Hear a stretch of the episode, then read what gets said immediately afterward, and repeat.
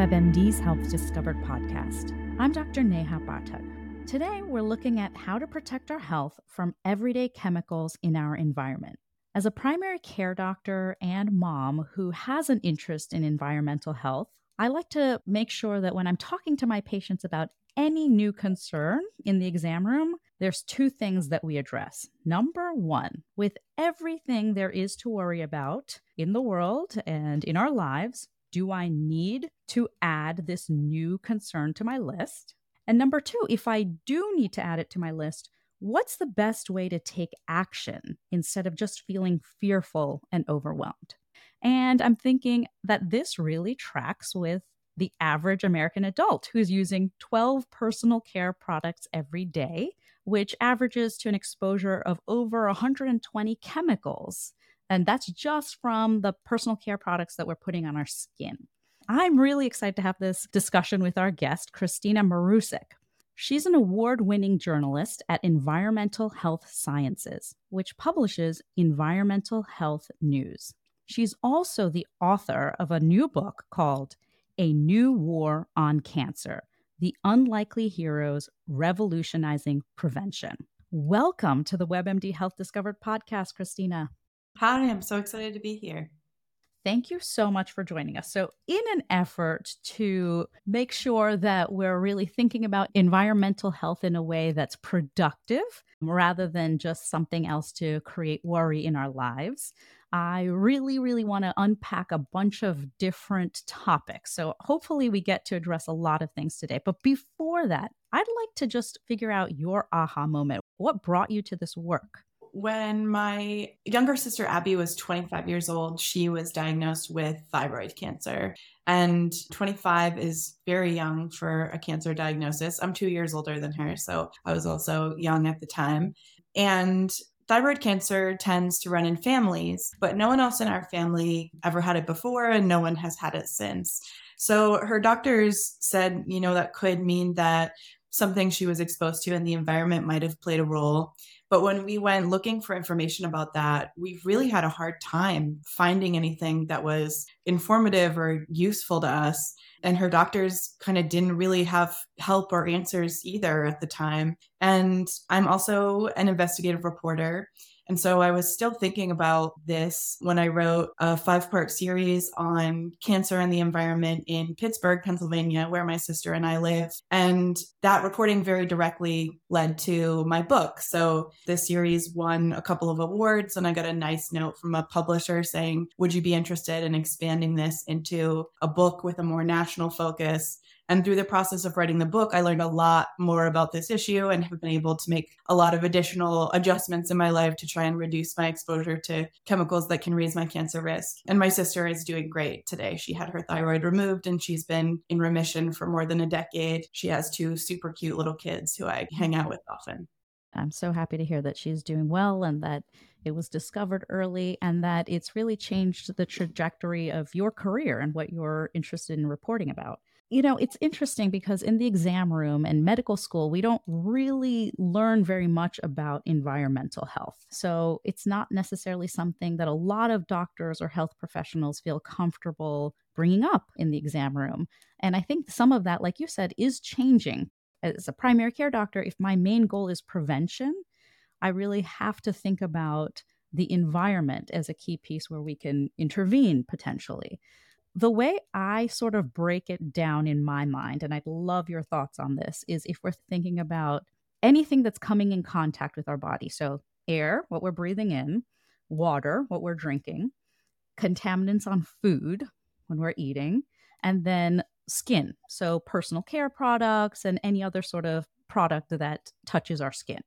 That's exactly right. Yep. Those are all the ways that chemicals and substances from our environment, from the outside world, can make their ways into our bodies. So, those are exactly the pathways we need to think about and talk about when we talk about environmental health. That's really helpful. So, if we can kind of categorize it into these four different ways that chemicals can enter our body, I'd love to start with just thinking about action in our sphere of influence. So maybe just starting in our homes before we get to our communities and wider and wider spheres of influence. So let's start with our skin. How do you advise or in your reporting, what are ways that we can think about one, what are the risks? So, what are the actual risks of some of these chemicals? What are the most common chemicals that we are being exposed to with these various products? Let's start there and then I'll get into my next few questions. Sounds good. Yeah. So when it comes to chemicals we absorb through our skin, most of that happens through our use of personal care products, which you mentioned. So things like lotion and makeup and hair care. And you can kind of think of that the stuff that stays in contact with your skin the longest is what you're being the most exposed to if you're going to prioritize which products to switch out for less toxic, healthier versions, I always advise that people start with the things that stay on your skin the longest. So the lotion that you put on in the morning or before bed, makeup that stays on your skin all day. And then maybe lower on the list are things like shampoo that gets rinsed off relatively quickly. There are a couple of chemicals of concern that show up in these products. The biggest category is what are known as endocrine disrupting chemicals. And that includes things like parabens and phthalates. Sometimes more and more you'll see like lotion or shampoo advertised as paraben or phthalate free. Those chemicals are endocrine disruptors. So they hijack our body's natural hormonal processes, and that can mm-hmm. cause all kinds of health problems. It can cause problems with um, our metabolism and our ability to regulate our weight. They can cause issues with fertility and our ability to have healthy offspring. And uh, research increasingly suggests that they can increase our risk for hormone related cancers. So, things like breast cancer and prostate cancer, since they interfere with our hormonal systems. Cosmetics sometimes also contain heavy metals. They can be contaminated by asbestos if they use talc, and those can be tricky to look for on ingredient lists. There's also kind of a problem here where things aren't always listed in detail. So, for example, fragrances often contain phthalates to make them last longer. And sometimes a very long ingredient list on, you know, a bottle of lotion will just say at the very end, fragrance. And that single line item on the list can actually contain like hundreds of additional ingredients that aren't listed. So, the way that I have found is easiest to work on lowering the toxic toxic chemicals in your skincare products. And the way I've kind of worked on this personally is instead of freaking out and throwing away everything I own, I wait until I'm about to run out of something. And then I use that as an opportunity to pick a non toxic upgrade. And there are a couple of really good resources online that can help you do that. The one I personally like best is the Environmental Working Group's Healthy Living app. They're a nonprofit that does their own laboratory testing of products and then ranks them based on whether they contain a long list of potentially harmful ingredients. And that app will let you scan a barcode in the grocery store, and they have a pretty big database. But I actually find it easier to do it by category. So if I'm about to be out of shampoo and I want to find a non toxic shampoo, I just go to the app and type in shampoo and pick one they verified as this is free of all that bad stuff. And that tends to be a pretty straightforward way for people to go about it. So you don't have to become an expert in all of these ingredients and how to look for them. Yeah, that's great. I definitely use that. I mean, that is one of the tools that I use religiously.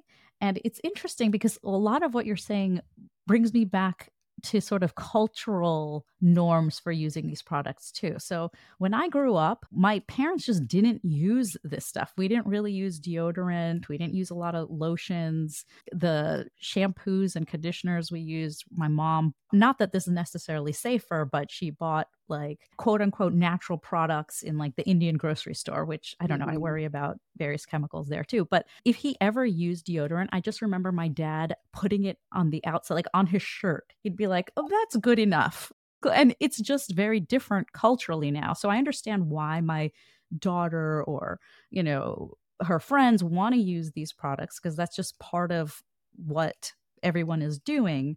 So I love that you've provided us with a safer alternative. So a place that we can look because it's really hard to unpack and figure out, well, what does fragrance mean? And how do I make sure that this is a safe fragrance? And something I had learned is that if it says fragrance, it's almost better not to use it just because it's so difficult to understand what's in there. Yeah, one easy swap that I've made is just generally trying to pick the fragrance free version of things because there's this weird loophole. The reason that you can just say fragrance on an ingredient list and not list all the specific ingredients in that fragrance is from this long ago policy that was based on trying to protect like perfume makers, protect their proprietary processes. Now, of course, it's very easy to reverse engineer fragrance and you can buy cheap knockoff versions of every expensive perfume. But when this was put in place, people who manufactured companies that manufactured perfume were very concerned that everyone would just copy their formula if the list was put out. So it's something we should change. It needs to be fixed in the regulatory landscape for sure. But in the meantime, yeah, it's really easy to just kind of avoid stuff that includes fragrance. A lot of that stuff can be like allergens so, you know, just generally less risky for asthma and eczema and allergies and potentially lower cancer risk. So I love that. So that's a great tool for us to think about all of these sort of products that we're putting on our skin. I love that you said you don't have to empty your countertops and everything right away. You can go product by product and slowly minimize your risk. So that is super helpful.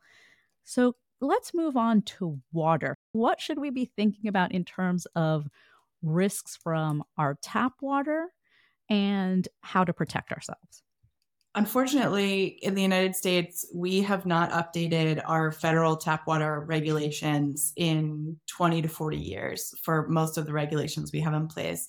And so that means we can have a lot of unregulated contaminants in our drinking water, including a handful that we know are carcinogens. And that includes things like PFAS, PFAS, that stands for per and polyfluoroalkyl substances. Those are also referred to as forever chemicals because they don't break down naturally in the environment or in human bodies over time. So they can build up and cause problems, including increasing our cancer risk and there was recently a national study that found PFAS in 45% of American tap water, which is, you know, nearly half of us.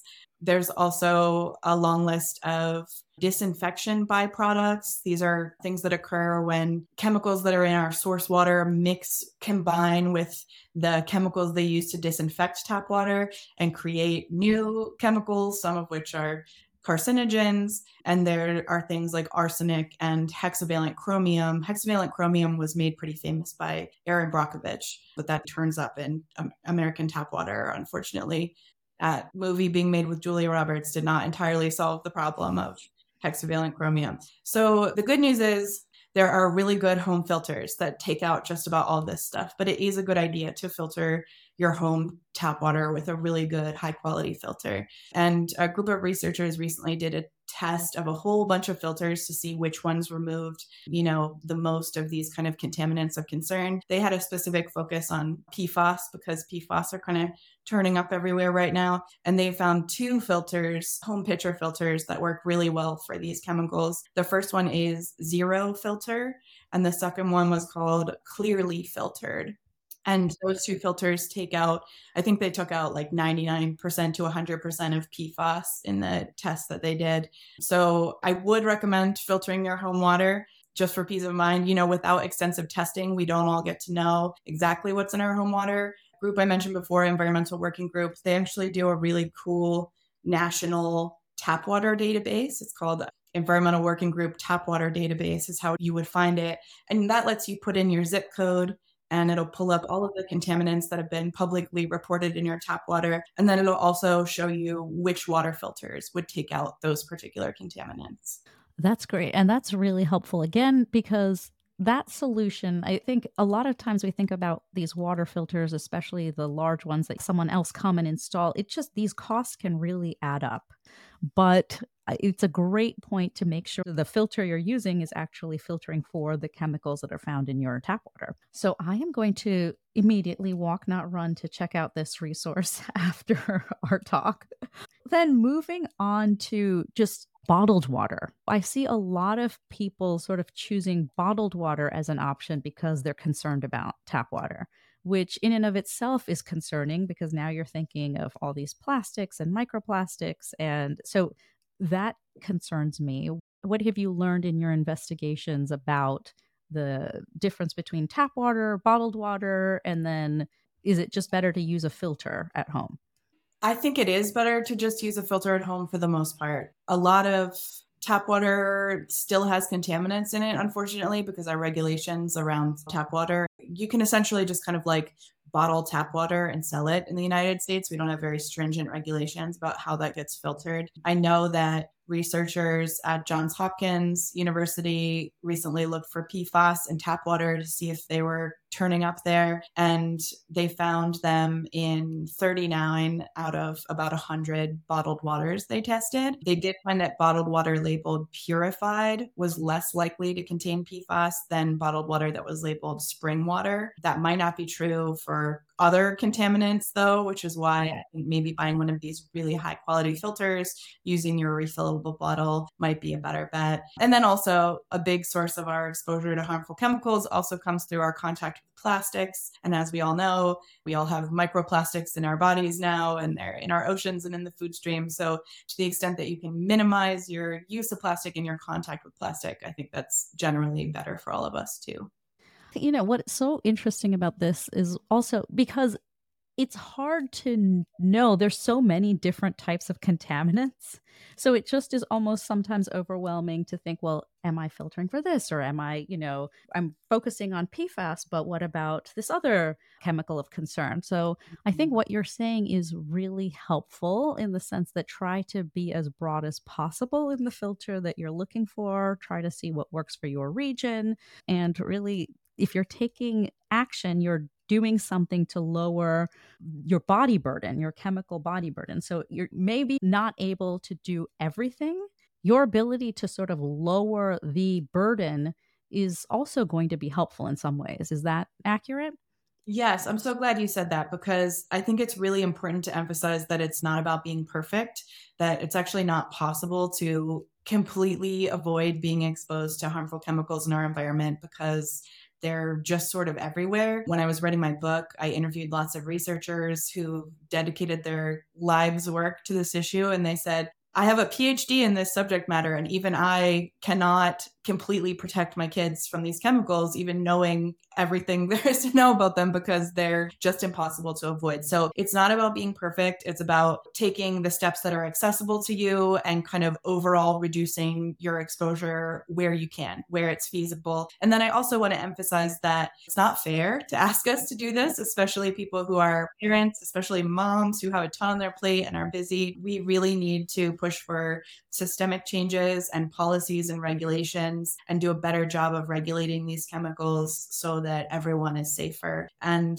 other parts of the world are doing a much better job of this than the United States. So we don't have to start from scratch, right? There are lots of blueprints out there for how we can do a better job of regulating these chemicals so that we don't have to worry so much about every single thing our teenagers are using and our tap water. And it's a problem we can't totally shop our way out of as individual consumers. So we really need to push for systemic changes. I think that that is such a major point, and I'm glad you brought that up. It just feels like it's not fair. A lot of us are very pressed for time to do basic things, and many of us are already pressed for the capacity, the financial capacity to do some of these things.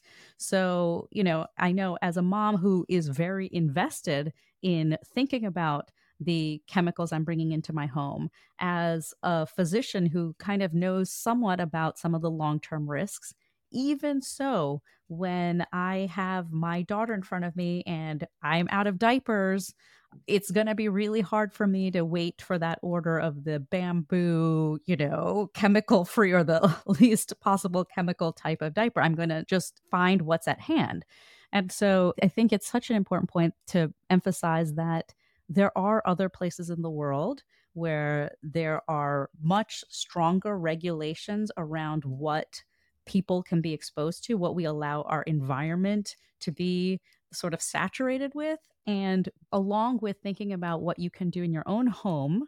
If there is a capacity to do something outside of that sphere, then this is a great place to think about taking action.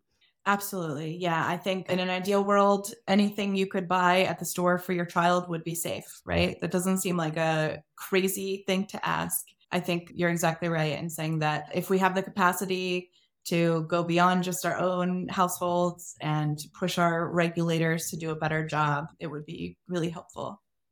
So I am going to have to have you come back to talk to us about air and food.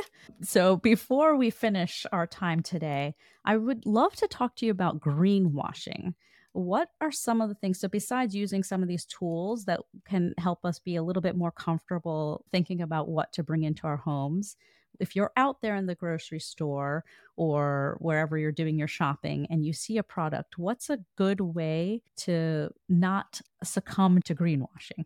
That's such a great question. And it can be really tricky because that's another thing where, you know, for something, for food to be labeled organic, it's a really high bar for them to clear, right? And it's very strictly regulated. So for food products, if they're labeled organic, you can feel confident that they're actually free of pesticides, but for the most part. But when it comes to things like cosmetics, it's a little looser in terms of labeling and what brands can claim. And so I think the best way is to use a tool like the one I mentioned earlier. There are a couple of additional ones. The Anti Cancer Lifestyle Program has a bunch of free online resources about how to choose safer cosmetics. There's a marketplace called black and green. That's all local artisans or companies that are owned by people of color that is less toxic products marketed toward people of color. But the best way is really to find that it's free from harmful ingredients. And the best way to do that is by using one of these resources. I'm glad you mentioned black and green because we know that there's health inequities in chemical exposures in our personal care products as well not to mention our environments and where we live. And again, there's a lot of environmental injustice that we have to account for as well, which potentially is leading to or has some part to play in the disparities in cancer risk for African American and Hispanic populations in this country. That's right. Yeah. Personal care products marketed toward women of color in particular tend to be a lot more toxic than products marketed toward white women. And women of color statistically use a higher number and spend more money on personal care products and cosmetics than their white counterparts. So this is definitely a big issue that I write about pretty extensively in the book. It's definitely something that environmental health researchers are starting to pay more attention to. This has been such a great conversation. I know that I already have several actionable things that I'm going to do. Do you want to close us out with any other bite sized action items that someone listening today could complete today, tomorrow, in the short term? Yeah, so there are a couple of really easy ways to help kind of level this up from just making changes in our individual households to pushing for bigger picture change that could make all of us safer. The first one is following some of the groups that are doing this advocacy work all day, every day on social media so that if there's a petition to sign or a pesticide ban to vote on or a timely need to call lawmakers and urge them to take action, you know about it as it's happening. And so some of those groups, I list a whole bunch of them in the appendix of my book, but a couple big ones that are good and easy to follow are the Cancer Free Economy Network, Silent Spring Institute, and the Children's Environmental Health Network. The other thing that I often advise is if you're making a switch in your personal care products, you can really amplify the impact of that choice by letting the companies know. So if you've been using the same hand cream your whole life because it's your favorite hand cream and you find out that it has some ingredients in it that might be raising your cancer risk, so you decide to switch to a less toxic version, you can amplify the impact of that choice by just taking a few extra minutes to let the company know, hey, I love this hand cream. I've been using it my whole life. I'm going to stop using it because it includes these ingredients. And then also letting company B know, hey, I switched to your product. Thank you for not using these ingredients. Companies very rarely hear from consumers. And so when they do, they tend to take notice. Or even if you do that on Twitter or in a more public format, that can also apply some additional public pressure. So, those are some quick ways to kind of level up the personal individual actions to help push for changes that could keep all of us safer. Wow. Thank you so, so much for being with us today. We've talked with Kristina Marusic about environmental health and easy swaps that we can make in our day to day life to lower our cancer risk and lower our body burdens of certain types of chemicals. I'm really going to walk away from this conversation one with tools that I can use today to make some of these swaps. And then, two, to become a better communicator about these changes. I think that that is such an important point that you make is that it's really impactful to make these changes in your home. But if you communicate these changes and why you've made them to your friends and to these corporations, it seems like the impact can be just so much more. So I really appreciate these tips. To find out more information about Kristina Marusic, visit Kristina, that's Kristina with a K, Marusic.com. K R I S T I N A M A R U S I C.com. She's also on Twitter at Kristina Writes. Thank you for listening. Please take a moment to follow, rate, and review this podcast on your favorite listening platform. If you'd like to send me an email about topics you're interested in or questions for future guests, please send me a note at webmdpodcast at webmd.net. This is Dr. Neha Pathak for the WebMD Health Discovered podcast.